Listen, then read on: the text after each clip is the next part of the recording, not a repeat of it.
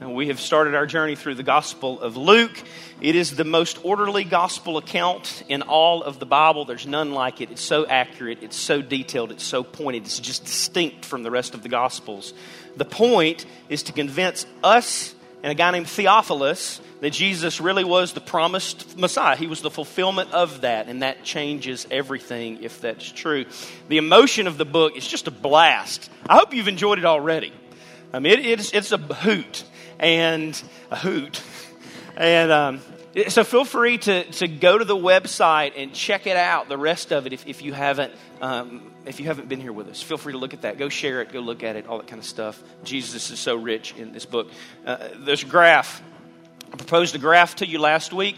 This is chapters 1 and 2, how it's kind of laid out. Again, Luke is incredibly detailed. Everything he does is on purpose. It's different than the thematic journeys of Matthew, uh, Mark, and John. It's just different. He's so OCD. Amen. And so this is how the first chapter's laid out. You've got the announcement of John. It goes immediately into the announcement of Jesus the two cousins get together and have a Holy Spirit worship service. Then the birth of John is announced. Uh, then the birth of Jesus is announced. The way that we took it, so that you would know how we're flowing through it. Last week, we took the announcement of John and his birth together. This week, we will take the announcement of Jesus and her and Elizabeth getting to, uh, Mary and Elizabeth getting together, and then we will have the birth of Jesus all by itself. In other words, Happy Christmas Eve. And then next week will be Christmas. And hopefully, Colin can pull off the trees that had the dancing lights. If you remember that at Christmas, we can get all that, right? He just disappeared. So, uh, but no, this is what's going on. The main idea is even the events leading up to Jesus' birth, Theophilus. You got to hear me, Theophilus. Even the events leading up to Jesus' birth are miraculous and divine. And so that's the point. Um, God is using nobodies instead of royalty. God is taking barren wombs and filling them with divine children. Uh, he's taking lifelong prayers that have never been answered before, and He's answering them. Um, he's, he's, he's muting doubting servants, but still using their sinful doubt for His glory. Praise the Lord. That He can use our sin for His glory. Amen. That's who our God is. Um, and in the shadow of a false king, Herod, he is preparing the king of kings. I'm going to pray for us, and then we will journey through our, our section today. Lord Jesus, thank you for the Gospel of Luke already, what it's doing in our church, how it's speaking to us on a historical level, but also very much practical levels as well. God, I pray today that it's no different, that it really is all about Jesus everything. That we, again, as we pray often at Safe Haven, will not walk away with cool application and life hacks on how to be better people. God, that we will just walk away enamored by Jesus still more. That we'll see you more majestic as we walk out of the doors than we did when we walked in the doors, knowing that the more that you increase in our lives, the less we increase and the more we decrease, and therefore your glory is exalted and our good is ultimately had. So, Jesus, do that for us because if you don't, it won't be done. So, Holy Spirit, move in our midst. Speak beyond the voice of mortal men, women, and Holy Spirit, wash across this place afresh and anew. Overshadow us with your power. In Jesus' name I pray. Amen. Amen. Well, again, if, if you haven't been journeying with us, we do travel through books of the Bible. We are in the Gospel of Luke, journeying through it together. It's been quite a journey, and uh, we're going to continue to do that today. Luke's going to give us three things today, and it begins with this detailed setting, which should be of no surprise to you if you've been going through it with us. And if you haven't, again, glad you're here. Luke's super detailed, and he's going to give us this detailed setting to kick off our time today as Jesus is announced to Mary. If you grew up maybe in a, a Catholic setting, it would be sound like this: the Annunciation of Mary. Uh, so, so we will stop short. We will not venerate Mary, but nonetheless, she will find have this miraculous announcement given to her today. So it starts with this detailed setting. Here's how it begins today's text.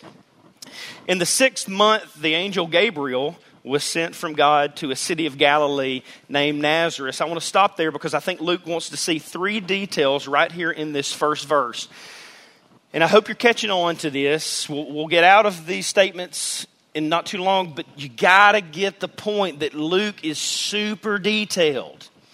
That's his whole point is I'm writing a gospel unlike any other that takes every detail into account so that Theophilus would go, okay, this is true, it's accurate, it's detailed. Surgical precision, so much so, he was a doctor, so we knew he was well respected, well read, well understood. He wants us to see at least three things here. Number one, notice that sixth month. He puts that in there, and I just point that out to say again, you don't get that information unless you have carefully interviewed some people. And so Luke, unlike the other gospel writers, has sat down and interviewed Mary, interviewed Elizabeth, got the details, so much so that he says, in the sixth month.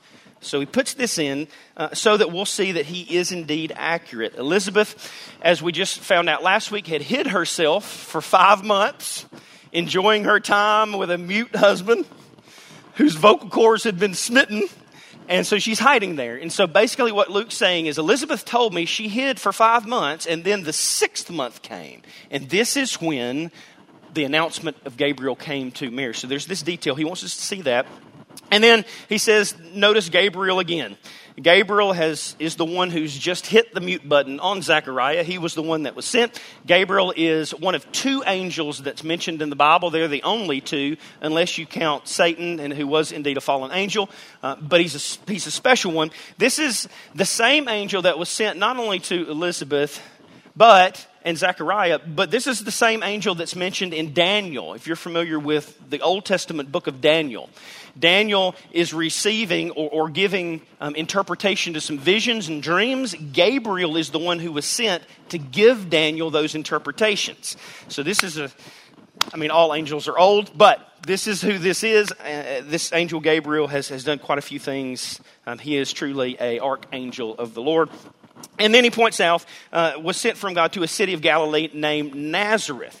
Now, Nazareth is pointed out, and this is fascinating because Nazareth is not what Nazareth is today. You go to Nazareth today, you've got big buildings, you've got some growth, all this kind of stuff. Back in this day, Nazareth was, man, I hope I don't offend anybody. It's Buell, okay? Now, look, and I know, don't get mad at me. I know, don't, don't, you can throw haterade after me, after service. It's, it's a small town. It is 150 people. I know Beulah's bigger than that. But you need to think this, this is not a big booming metropolis. This is a small farm town of about 150 people. And he's bringing this out on purpose. If you'll remember in John, the prophecy was uh, there's this guy Jesus, and he's come from Nazareth, and there's this one of the first disciples named Nathaniel. Nathaniel makes the statement when he hears that. Somebody, y'all, y'all remember this? He says, "Can anything?" Say it out loud. Can anything good come out of Nazareth? Can anything like that come out of Buell? That, that's the point. So he's pointing this out on purpose because he's trying to show us something. Hebrews, we just studied that together for six months. Hebrews, I told y'all, has this ethereal, um, heavenly, divine theology of, of how salvation played out on an ethereal level. Luke is not that. Luke is not, here's the grand overall theme. Luke is, I want to tell you the nitty gritty details, even down to the point of Nazareth. So he's trying to get, again, facts. He wants Theophilus to say, I'm not just making this up. It's in the sixth month. The angel Gabriel from Nazareth. This is where this all pins itself from. So, if you're new to biblical exegesis or going through the Bible like we do, if you're new to that, this is important. It's not something that you should just gloss over. And the reason I say it's important is because people thought that the coming Messiah would be a royal warrior So there's going to be this Messiah that comes that's going to restore Israel and is also going to bring about salvation and redemption. And he's going to be this royal warrior. He's going to be Herod's offspring or Augustus's offspring or somebody grand's off. He's going to live in a palace and he's going to be this, this mighty warrior. And Luke says, hey, he wasn't any of those things.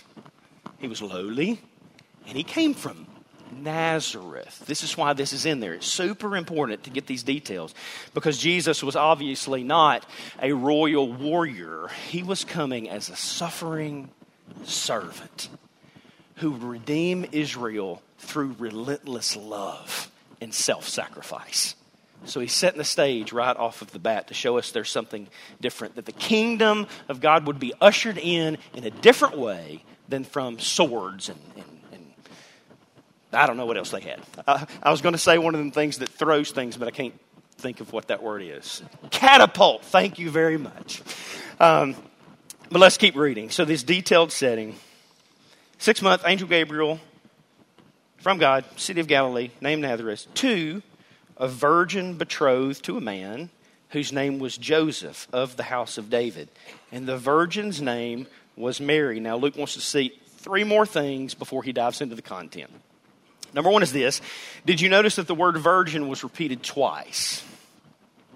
Why do we repeat something? Because we're certain about it, or we want to make sure that the person hearing us hears what we're saying. Um, we do this to our kids all the time.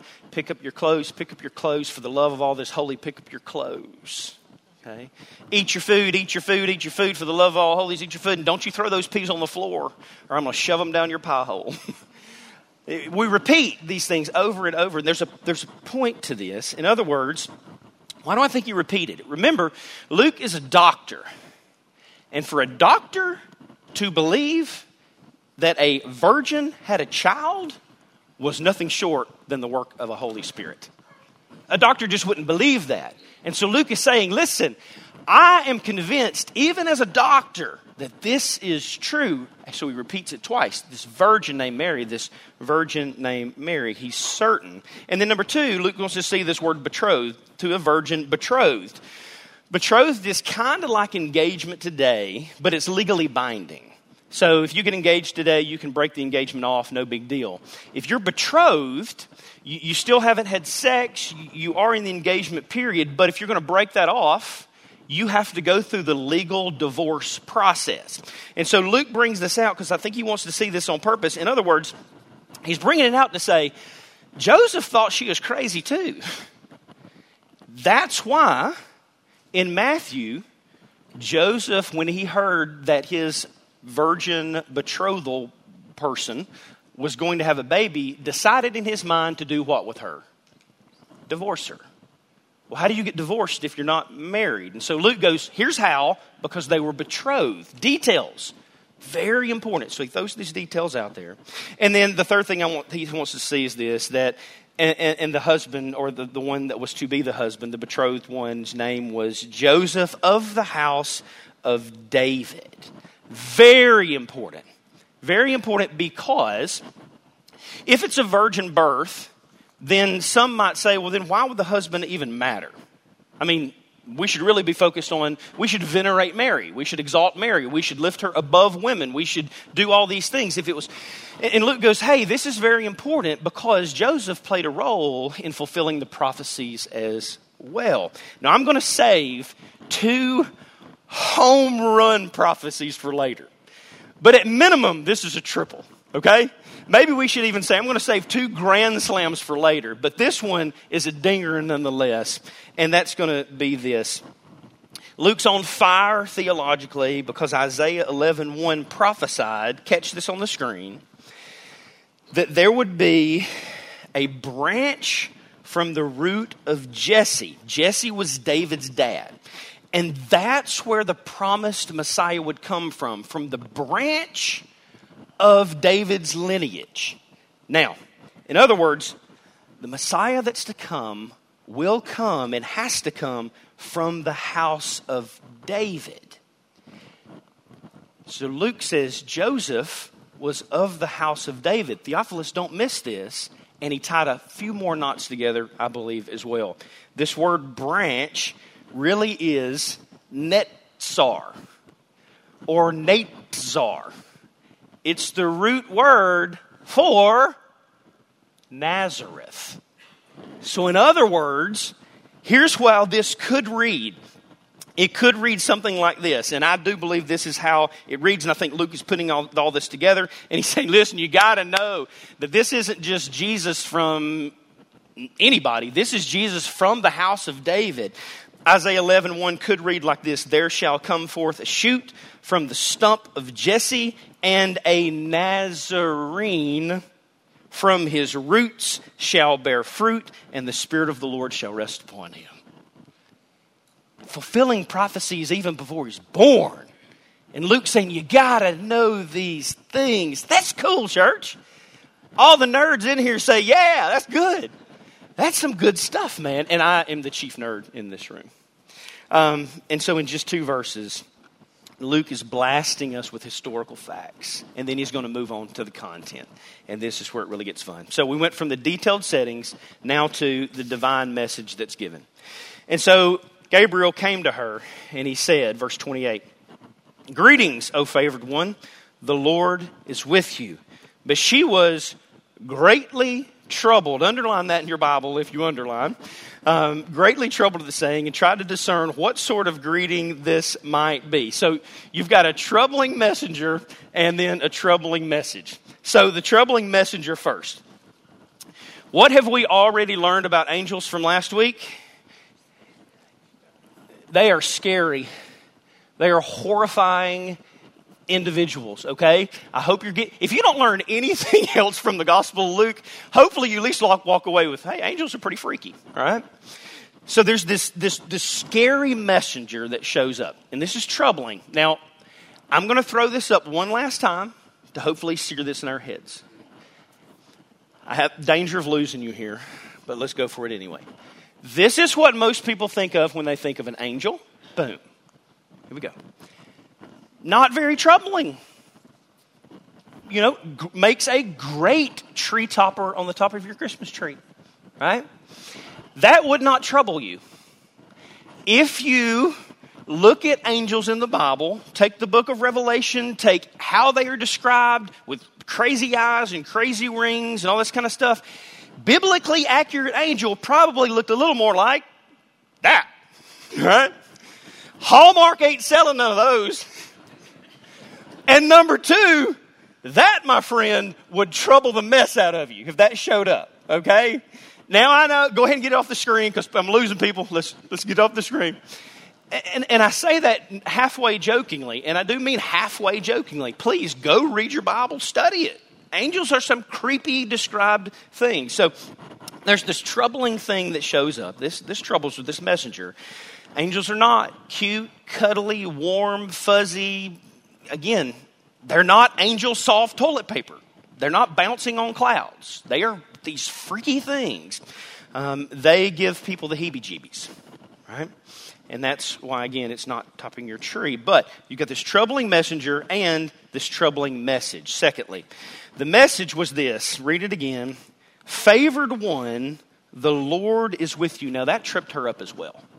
And that tripped her up because, remember, she is probably a 12 to 15 year old girl from a farm town of Nazareth. And you've got this angel showing up. All she's known all of her life is working for her family, serving well, um, doing labor, and giggling with her friends. This is all she's known. Now, all of a sudden, that crazy Monsters Inc. sucker shows up in her room and gives her this message of, You are the favored one. So she's freaked out about this, and she's probably thinking something along the lines of, did I accidentally eat one of those mushrooms that daddy said don't eat those? like, what is going on? Am I, is, is something weird happening? So she's got this moment. And then this explosion of divinity. And this is where the text turns into what is heralded as the Magnificat or the magnificence divinity is going to explode all over the screen in the content of the angel's message. Here we go. Let's just chew through it together. Verse 30 And so the angel said to her, Do not be afraid, Mary, for you have found favor with God. Number one, she gets this divine blessing. And so, literally, what this reads as, and if you attach this with the greeting before, literally means grace to whom God has graced. What a message!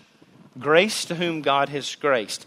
She's certainly blessed, again, among women, but she's not blessed above women. There's no reason to worship Mary. She's, she's flesh. But just like we are flesh, she's been given grace. She's been given special, prevenient grace. God has given her grace upon grace, just like us.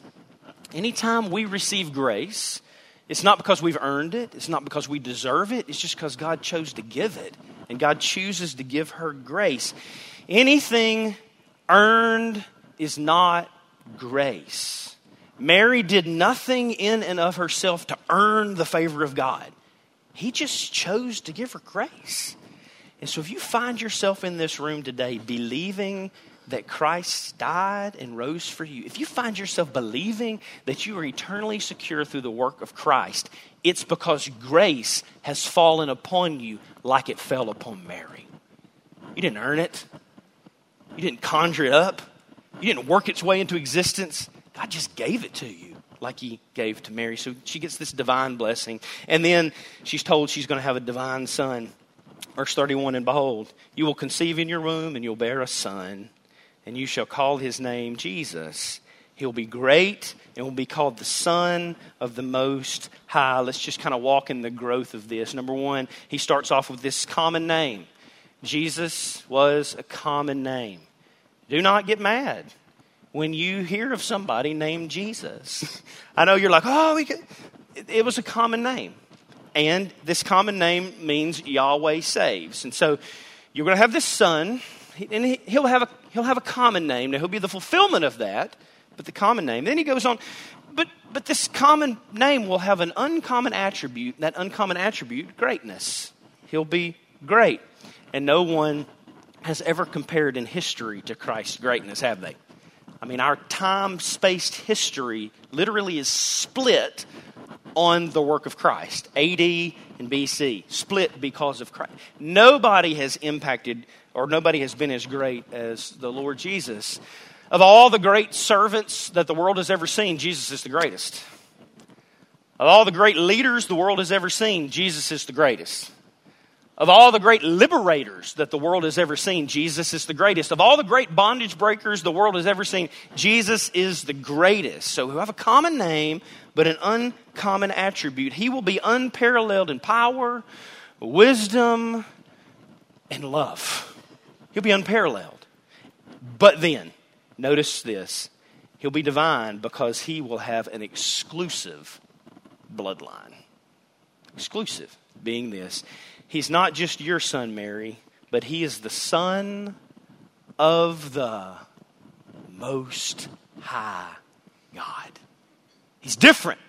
He'll have this exclusive bloodline. And this is exclusive, and we're going to get to this later. Um, Luke chapter 8, again, we should make it there sometime around the year 2028, but we will make it to Luke 8. And when we get there, you're going to find out this is the Gerasene demoniac. And there's this guy who is Legion. This, this guy who has all these demons, and the demons call themselves Legion. And so Jesus shows up, Legion shows up, and Legion, this demon, screams out, Hold up! I know who you are. He says, You are the Son of the Most High. So even the demon knows who he is, that he's of this exclusive bloodline.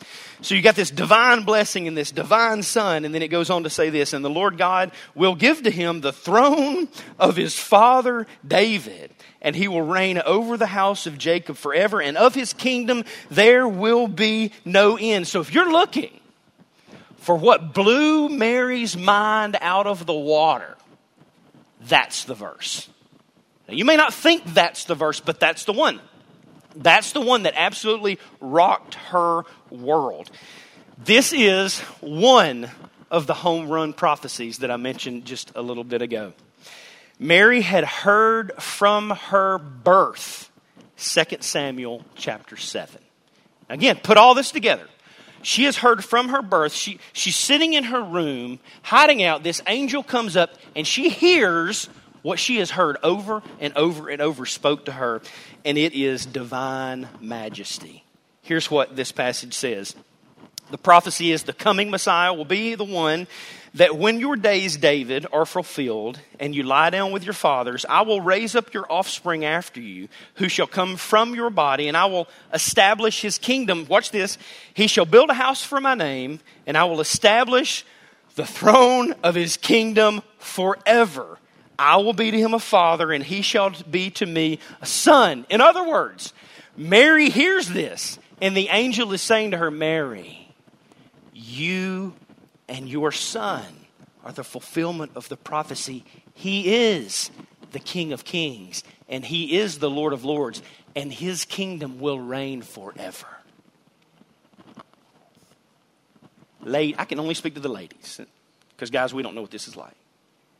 Ladies, imagine an angel comes to you and says, Hey, you've heard this prophecy all of your life that there'll be one that comes and his kingdom's going to reign forever it's your child, what would you do? What would you do? I'll answer it for you. You would pass flat out on the floor. You would be blown away. This is what is magnetic. This is divine.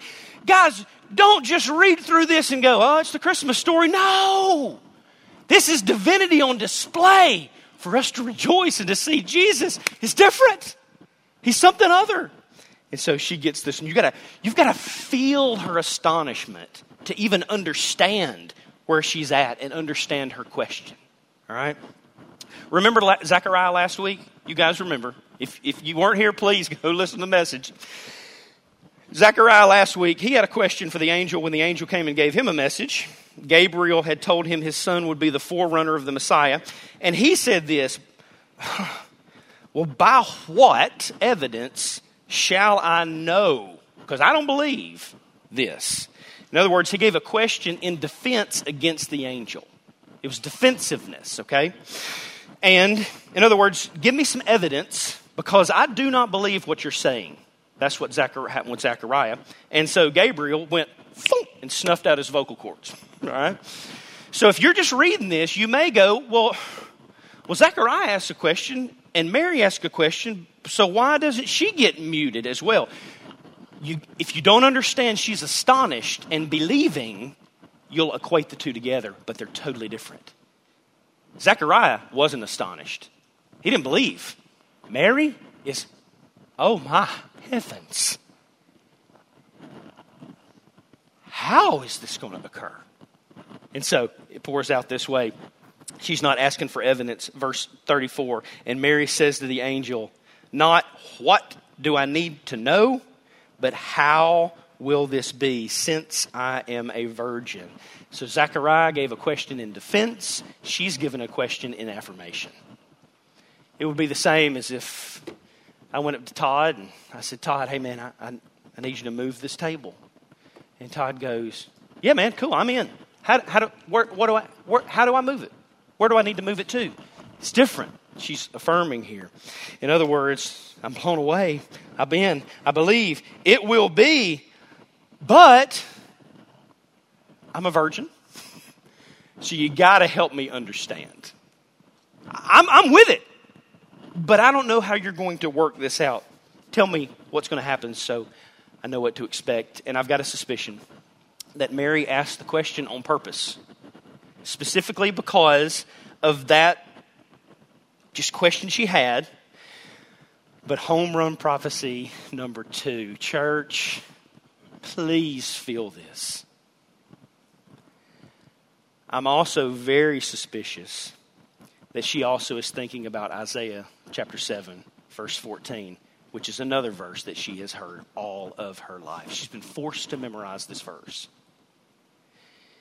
Her head is bowed and she's saying, Gabriel, after she picked herself off the floor, Gabriel, are you saying, gulp, that I am the lady who was prophesied 700 years ago, the one that was the virgin to come that would have the Messiah? Isaiah chapter 7, verse 14, the prophecy was, Therefore the Lord himself will give you a sign. Behold, the virgin shall conceive and bear a son, and shall call his name Emmanuel, meaning God with us. So, yeah, she's blown away. How does a virgin have the coming Messiah? Hold up. Am I what was prophesied 700 years ago? You feel that? What a weight! And so we've got this divine majesty, and then the angel answered her, Yep. Yes. The Holy Spirit will come upon you, and the power of the Most High will overshadow you. Therefore, the child to be born will be called Holy, the Son of God. And behold, your relative Elizabeth, in her old age, has also conceived a son, and this is the sixth month with her who was called barren, for nothing will be impossible with God. What about an answer that no one can possibly understand? right? It's kind of like talking to somebody who is calculus, like, how'd you come up with the answer two? Well, I had the square root of the cosine three, and they rattle off this stuff, and you're like, I don't have a clue what you just said. It's true, but I have no idea what you just said. And that's the answer the angel gives. In other words, Mary, I'm going to answer you because I know that this is a lot, sister. I know that this is a lot, okay? And you're not going to wrap your head around it, but hey, let's give it a shot. The spirit that hovered over the waters at creation, yeah, he's going to come upon you. The power of the Father that created all things, he is going to overshadow you. And the Son that's going to be in you, yeah, he's holy because he existed before you existed. But hey, your relative, she's barren, she's going to have a kid too, so y'all ought to go yap it up. right? Y'all can figure it out together. So to summarize, Mary, here's what you need to know because you're not going to understand anything else. You need to know that nothing is impossible with God. That's what you need to know. That's what you need to know. And so, talk about again a, an answer that no one can understand. More divinity. It's the divine mystery where we wrap up our divine things today. Alistair Begg says it this way, and I love it. He calls this the divine mystery, which is the heartbeat of history. I like that. Kind of rings off the tongue. So to stand up here and act like I can explain the details of the virgin birth would be completely absurd. So I'm not going to I'm not going to tell you that I understand it all or can explain it all. And I admit to you right up front, I cannot explain all this to you. Right? But the Bible has given us enough to stir our souls for a lifetime of worship when we think about the virgin birth. So again, happy Christmas Eve, church. Let's give gifts to each other afterwards, right? In monetary form. All to me. No, just uh, I'm just that's I'm just kidding. Anytime I say something like that, my filter's not working, and then I regret it. So maybe I just say it out loud. I don't mean that at all. Okay. Um, seven things about the virgin birth that we need to be clear about. And these are highlighted by D.A. Carson and Mark Driscoll, and I just thought they were fantastic. Seven things that we need to know about the virgin birth. Number one is this, to be clear about God did not have sex with Mary. So when you're thinking about the virgin birth, don't go there. God did not have sex with Mary. That would have violated Mary and Joseph to produce something that's holy. That doesn't make any logical sense whatsoever. God did not violate Mary and Joseph to produce a son. Um, that is Mormonism. And that is also Guardians of the Galaxy. Um, it's not true. But how did it happen? We may ask that question. We don't know. We don't know how it happened. But this is also a good time to bring up my favorite fish in the whole world that you guys have heard me rattle on about. It's the anglerfish. If you've never seen the anglerfish, this fish lives over a mile deep in the bottom of the ocean.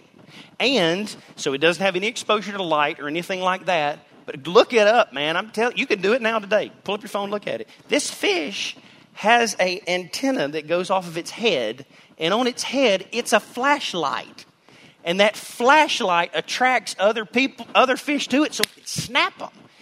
it, that's why it's called the anglerfish. How did God put a flashlight on this fish's head? I don't know. And you don't know either. But you believe it, don't you? Yeah, because you've seen it. And so I don't know how this occurred, but God did not have sex with Mary. She was indeed a virgin by birth, uh, Jesus' birth. Number two, a human person did not become God. That was Satan's temptation to Adam and Eve. So some people will say, and this is also Mormonism. And again, if you have friends that's in Mormonism, this is a dangerous cult. Okay, this, is heretical. Um, and so this would uh, be also their belief that this human person ultimately became God, and you too can become gods. That's not biblical. It's just not biblical. And I, I love you enough to tell you that. It's, it's not biblical. That, again, was the temptation of Satan to Adam and Eve. If you eat of this fruit, you too will become like God. You'll become like Him. So this is not true. Number three, Christ did not cease to be God when He became man. That's also true. So some people will think, okay, well, God came down, he became man, therefore he gave away. And this is the whole argument about what does kenosis mean in Philippians, that he emptied himself. He did not give away his divinity. So he didn't become less than divine in this moment. Now we'll unpack all of the miracles in Luke, and that's going to be fun. We've already picked out some songs to go along with it. Um, that should be fun as well. Uh, so my, my point in saying this is most importantly, not just the miracles did Jesus prove to be God, he, he he claimed to forgive sin. And only God can forgive sin. And he didn't back down. So much so that people ultimately killed him because he claimed to forgive sin. So he didn't become less than God. And then, number four, Jesus did not come into existence at his birth. He existed in eternity past with the Father, with the Son, the Holy Trinity, three in one. Another thing that we cannot fully explain, but we believe because the Bible teaches. John says it this way In the beginning was the Word, and the Word was with God, and the Word was God. So he existed before. And then, number five, we need to know this about the virgin birth. The virgin birth was not borrowed from Greek mythology. And there may be some people in this room that go, ah, the virgin birth sounds a lot like Greek mythology, or maybe you've heard that. Okay? The reason we can know this is not true is because Scripture predates all of Greek mythology. So, if anything, Greek mythology borrowed from the Scriptures to come up with their notions of the virgin birth. We need to know that, and that's very important. You can track the virgin birth as early, if you want to, as Genesis chapter 3, verse 15. And you'll remember this all the way back in the garden.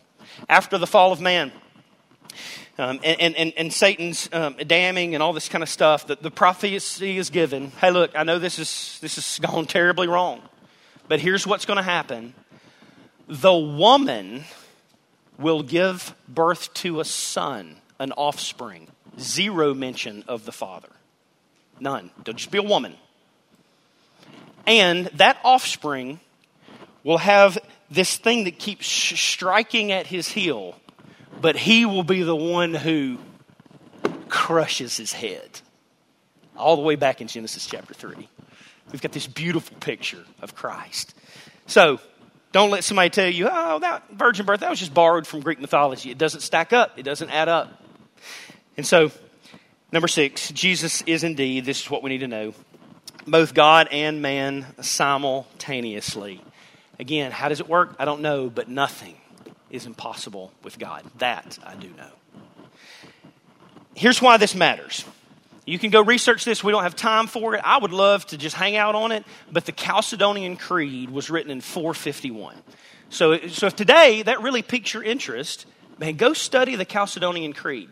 The whole point of the Chalcedonian Creed is about the virgin birth and the hypostatic union and how these two things fit together. Go study that. It's, it's, it's fascinating. But I'll just say this. Why is it important that the hypostatic union is true? Meaning that God is both 100%, Jesus is 100% God and he's also 100% man. Why is that so very important? Here's why it's important.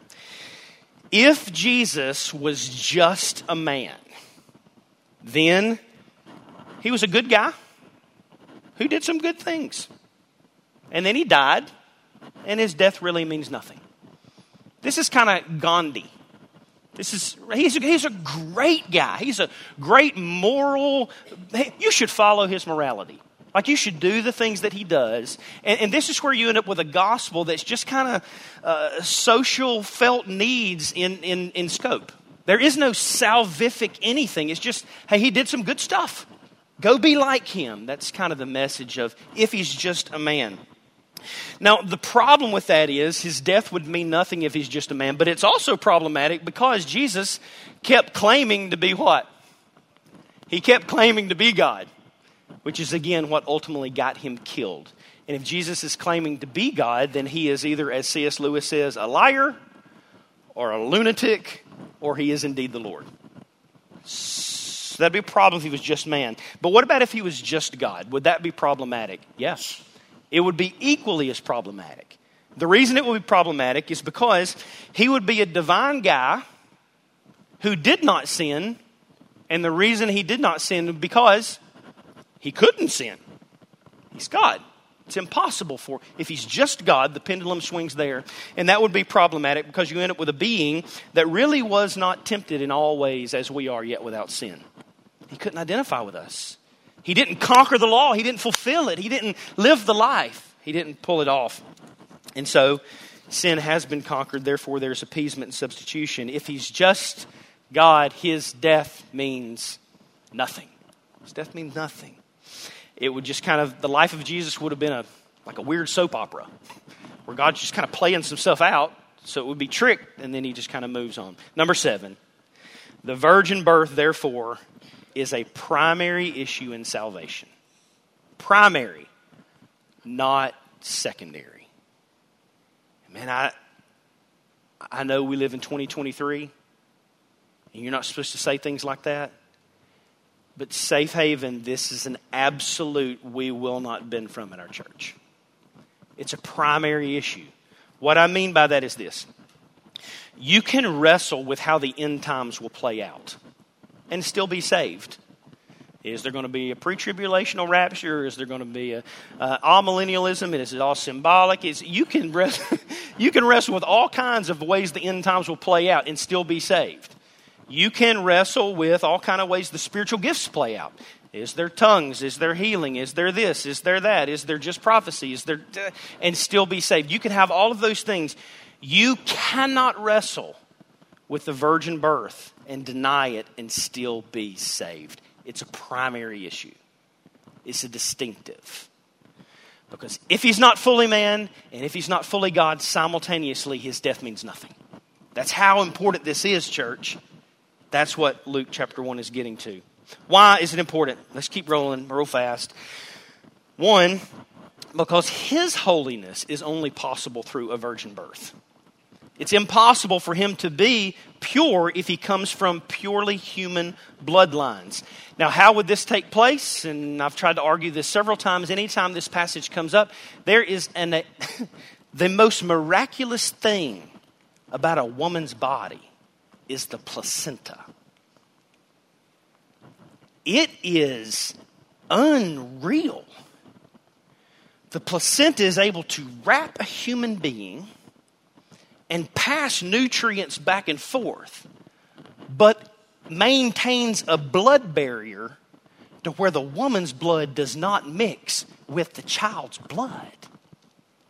It's almost as if God was like, hey, I need to make this miraculous so that I can bring forth a holy child through a woman. It's astonishing. And so his holiness is at stake. If he is not born of a virgin, then he did not bypass the sin that comes inherited through the bloodline of Adam and Eve, which we all have. Anybody in here from a virgin birth? All right. Because you would be the only one that would be the second person that's passed the sinful bloodline. This is why this is important. This is why Colossians 2 says it this way In him the fullness of deity dwells. Because he comes from a virgin. Horses beget horses. Um, cantaloupes beget cantaloupes. Um, dandelions beget dandelions. God begets God. So this is important. His holiness possible through the virgin birth, through the placenta. And then our holiness is only possible through the virgin birth. He achieved a sinless birth, which we can't do. He then lived a sinless life, which we couldn't do, nor would we do. He died a sinless death, which we won't. And then he was raised again unto sinless resurrection forevermore, which is our only hope. That's why it's so important. The virgin birth is a big deal, church. Huge deal. Because our salvation rests in its truthfulness. And I would also argue this is why, at the cross, this is why the ground started shaking. This is why the sun went dark. Why? Because even the rocks and the sun is looking at Christ on the cross going, Y'all have this all wrong. What are you doing? That's the one that's sinless. That's the one that's pure. And so the rocks go, hey, we out of here. The sun goes, I might as well shut down because the sinless one is on the cross.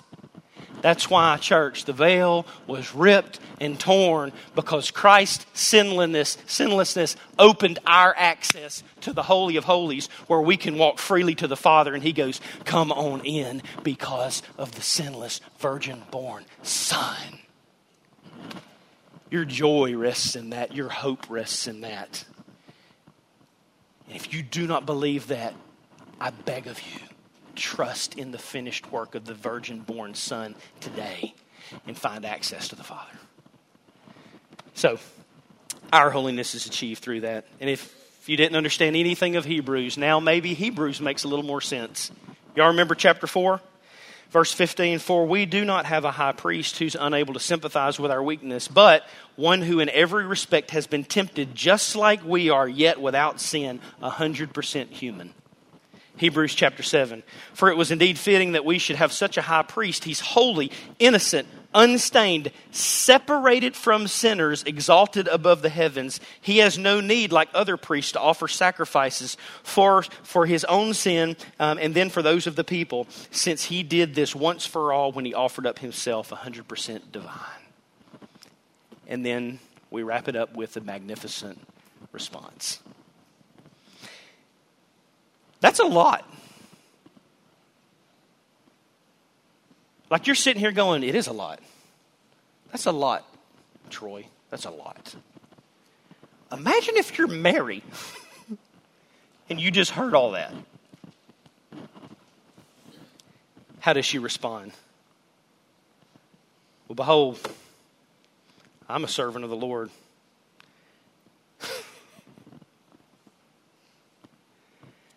Let it be to me according to your word. And the angel departed. Man, would that have been your response? I'm just going to go and tell you ahead of time. I would have been struck mute right then and there because I would have opened my mouth and had all kind of questions. What a woman. What worship. God, I don't understand any of that. Let it be. Let it be. Did you catch the beautiful flow of Luke? Did you, did you catch? It's a masterpiece. It is a masterpiece grammatically and just from a literary perspective. Verse 31 the angel said, What will be?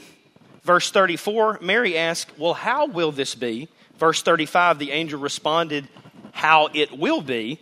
And now in verse 38, Mary worshiped as a handmaid and said, Well, then let it be. So cool. It's beautiful. So, to answer the question that is posed every single Christmas for the love of all that is holy, in Mark Lowry's song, Mary, did you know? The answer is unequivocally yes. she knew. She knew. You don't have to worry. Mary, did you know? Yes. That's your baby. Yes. She knew all of it.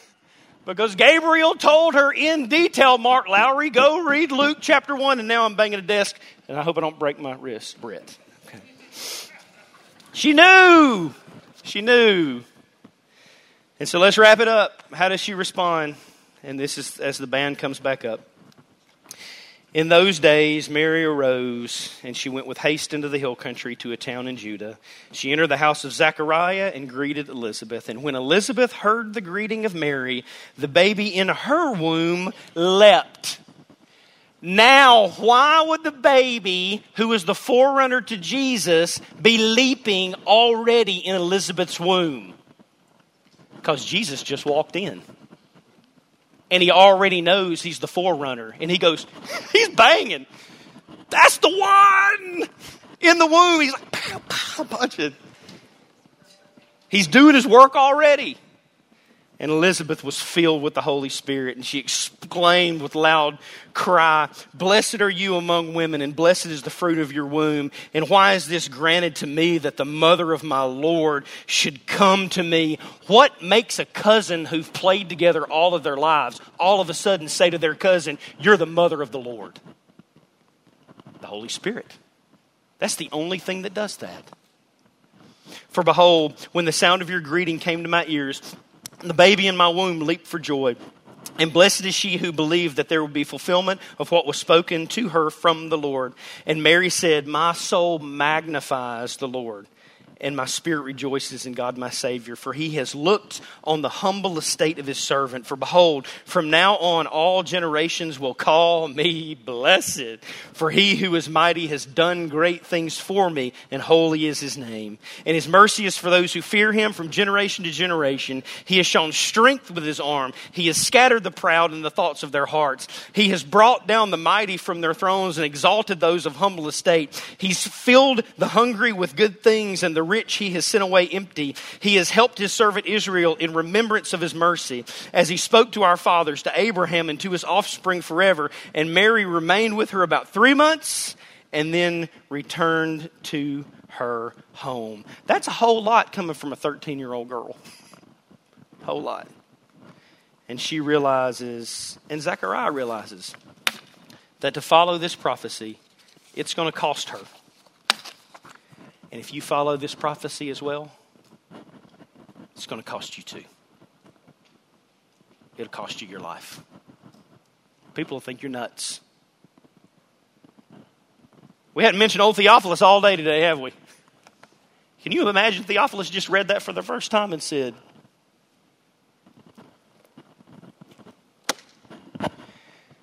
Hey, honey, You are not going to believe what I just read that Luke wrote that I should know. He's blown away. He's blown away.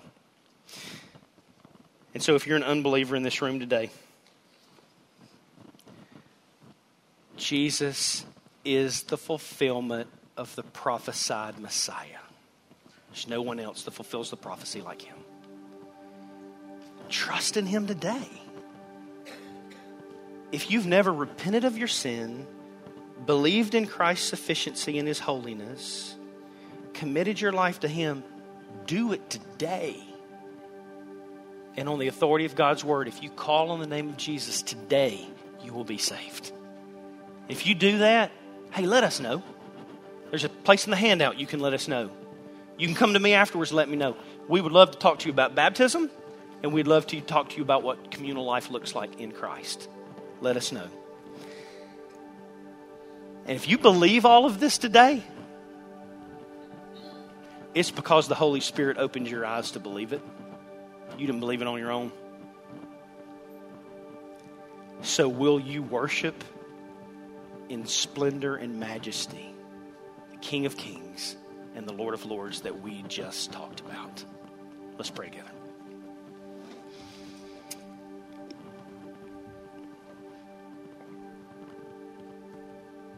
God, after a passage like this today, I can only just two thoughts come to mind.